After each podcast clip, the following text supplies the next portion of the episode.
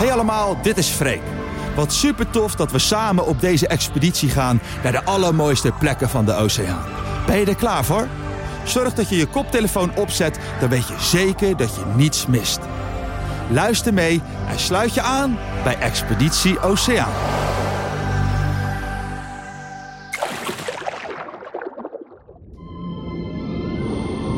Ik ben dieper en dieper in de oceaan afgedaald.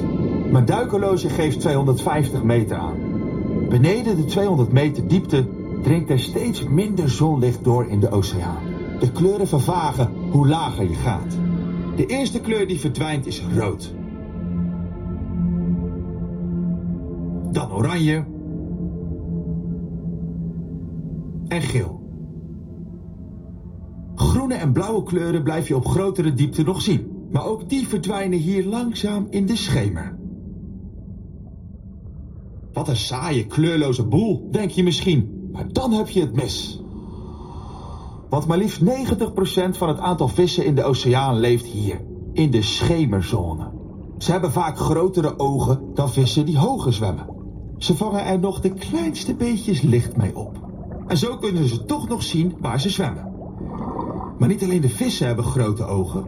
De grootste ogen zijn natuurlijk die van de reuzeninktvissen. Die zijn zo groot als voetballen. Holy moly. Zij zien prooien wel, maar prooien zien hen vaak niet. Ze zien ook potvissen aankomen, hun allergrootste vijanden. Nou ja, zo'n donkere potvis zien ze natuurlijk niet meteen. Maar wel de superkleine diertjes die opschrikken en in een flits oplichten als een potvis er dwars doorheen zwemt. De inktvissen maken dus gebruik van de zelfgemaakte lichtjes, de bioluminescentie van andere oceaandieren. Superhandig. Zo de knetters, kijk, hier zwemt een ripkwal.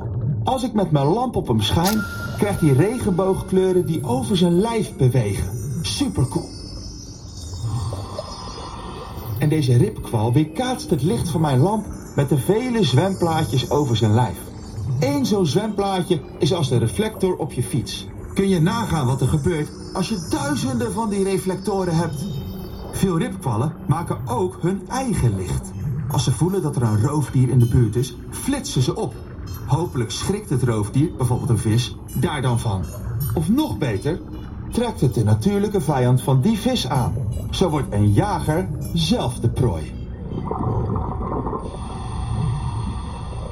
Ook boven water wordt het nu langzaam donker. En dan komt de dagelijkse spits op gang. En dan bedoel ik niet die lange rijen auto's die in de file staan. Nee, nee. Maar miljoenen dieren die elke dag, echt iedere dag weer, van de diepzee helemaal naar het wateroppervlak zwemmen. En daarna weer terug. Het is een enorme verhuizing. De meeste van die dieren zijn super klein. Ze vormen het zooplankton. Maar er zitten ook grotere rovers bij. Die altijd achter hun prooien aanzwemmen. Het zooplankton, de grazers van de oceaan, zwemmen omhoog om te kunnen snoepen van de piepkleine algen aan het wateroppervlak. Die hebben daar de hele dag gegroeid in de zon en zijn dus klaar om, ja, geoogst te worden. Maar voordat de zon opkomt en het weer licht wordt, maken alle reizigers dat ze wegkomen terug de diepte in. Want in het donker zijn ze veiliger. Hé, hey, horen jullie dat ook? Dat is nou een potvis. Yes! En dat geklik, dat is een sonar. Potvissen zijn, samen met blauwe veenvissen, de luidste dieren in de oceaan. Als er ergens een reuze inktvis zwemt, kaatst die de geluidsgolven van die kliks terug naar de potvis. En die weet dan, hé, hey, ik heb beet. Dan gaat zo'n potvis steeds sneller klikken om precies te bepalen waar die inktvis zit en hoe groot die is. Want zo'n reuze inktvis is misschien wel een weekdier, maar het is een waardige tegenstander. Maar die strijd, die heeft nog nooit iemand gezien. En ik ook niet, want helaas... Mijn lucht raakt op. Zwemmen we later weer verder?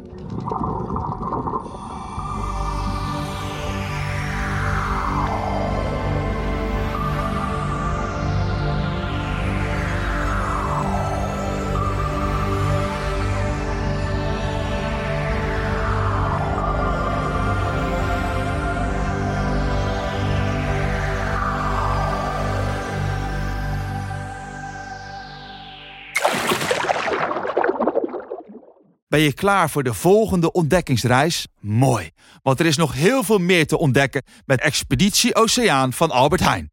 Kijk in het Bewaaralbum of in je favoriete podcast-app.